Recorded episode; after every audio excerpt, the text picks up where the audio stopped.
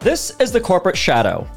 I'm Doctor Ryan Giffen, a professor and organizational development consultant helping employees and bosses build stronger, meaningful, productive relationships.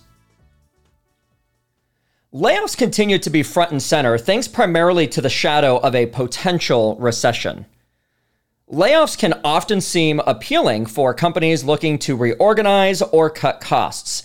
However, without careful consideration, layoffs may do more harm than good.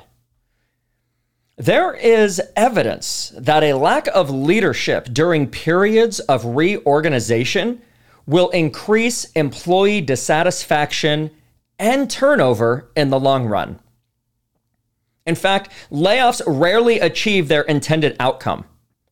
While companies may save some money upfront due to lower wages and benefit costs, this benefit is often negated by hiring and having to train new employees, not to mention the loss of institutional knowledge that walks out the door when those experienced workers are let go. Ultimately, while layoffs may appear to be an easy fix in the short term, they often bring unintended consequences that ultimately hurt companies more than they help.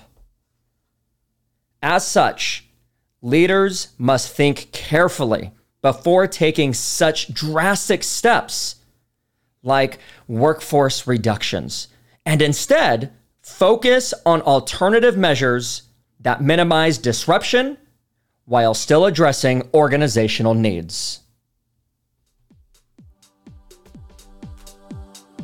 The Corporate Shadow is produced by Inospire Incorporated. The views expressed in The Corporate Shadow does not reflect the opinions or views of California State University, Long Beach. For The Corporate Shadow, I'm Doctor Ryan Giffen. See you next time.